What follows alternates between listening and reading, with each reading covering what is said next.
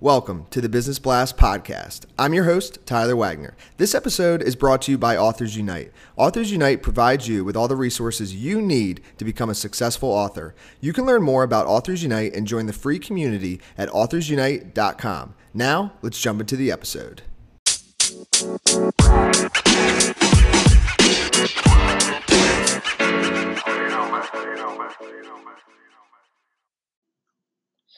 All right, everyone. Welcome back to another episode of the Business Blast Podcast. I'm your host, Tyler Wagner. Today, I'm with Jeremy Goldman. He's the author of the #1 social media bestseller, Going Social, as well as Getting to Like, host of the Futureproof podcast and Inc. columnist. So welcome to the show, man. Thank you so much. Great to be here. Of course, grateful to have you here. We'll jump into the first one, Jeremy. The first question I have for you is, what is the best story from your life that has an underlying valuable message?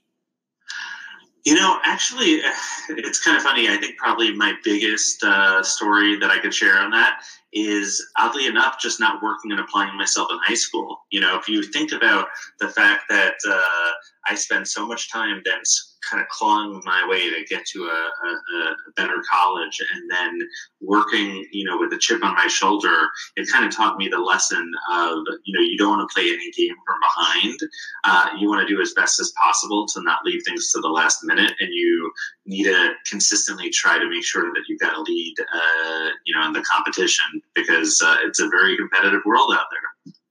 And what is the most valuable piece of information we should know that's within your expertise or industry? Yeah, I think probably for me, it's about the ability to see the future of marketing and communications. It's not to say that I've got perfect clarity on it, but at least I try. I take a combination of consumer psychology as well as basic principles of futurism. And that's kind of what I talk about on my podcast, Futureproof, is that, you know, much like you can't entirely fireproof your life, you can't entirely futureproof yourself either. But there are ways to get better at figuring out what is going to succeed and what is going to fail in the future.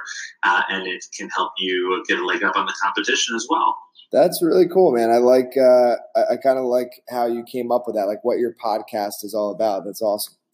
The next one I have for you is, what's your best piece of overall business advice, so not necessarily industry specific?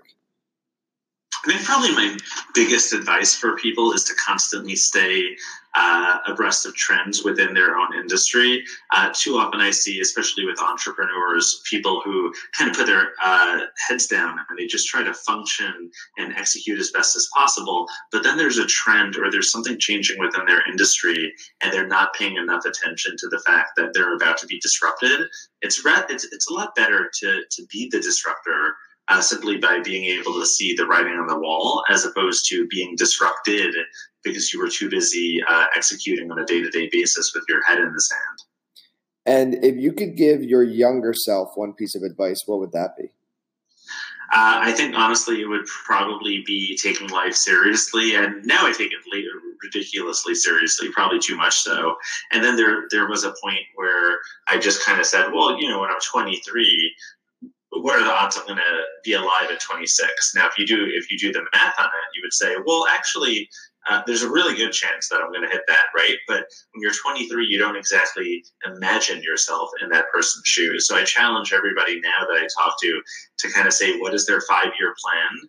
And then let's backtrack from there to figure out how you're going to get there. And it kind of makes the fact that you're going to be alive and needing to function 5 years from now, it makes it more of like a real thing for people. Mm.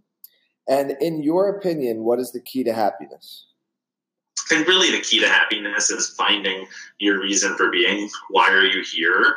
And then, you know, for some people, it's doing stand-up comedy. And for some people, it's just taking care of the kids. And that's totally fine as well, you know. But figuring out your reason for being, and then constantly saying, well, am I pointing myself in that direction a little bit closer every day, or am I getting a little further away from where I ultimately want to be? And what is the best book that you've read, and what was the #1 thing you learned from that?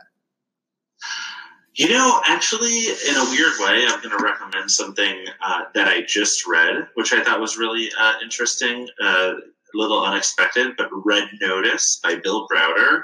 And it's actually a story of how this guy made a lot of really big enemies in Russia and essentially became a big, enemy of the state almost. And what was interesting to me about it is that this is a guy who had the ability to make a lot of money. We're talking tens of millions in Russia as they were privatizing their whole economy, simply because he identified a trend that everybody else didn't identify. It's thinking outside the box and not being afraid to look a little crazy, for a time, because often the crazy ones are the ones that really change the path of, where we're going as a society. And what is your favorite quote and why?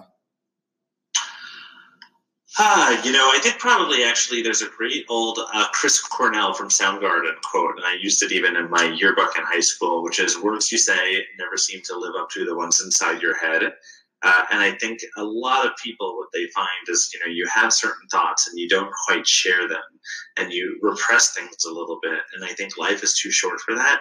If you have a certain thought, there's sometimes a nice way to say it, but still getting across exactly what you mean to say.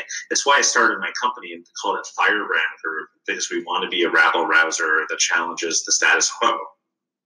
Yeah, man, I love it. Thank you so much for coming on. A lot of valuable insights in this one. The last question I do have for you, and I'm sure you're everywhere on social if I had to guess, but where is the best place for people to find and connect with you online? Oh, yeah, best place. There's so many places, but I would say really, if you're into Twitter at all, follow Jera Marketer. Sounds exactly like it sounds. Jera, Jere, Marketer. And I'm on there 24/7 tweeting away, and I'll link you up to my podcast or my books or any other questions that you want answered. I am an open book, so everybody feel free to tweet me later. Awesome, man. Thanks again for hopping on. Yeah, thank you.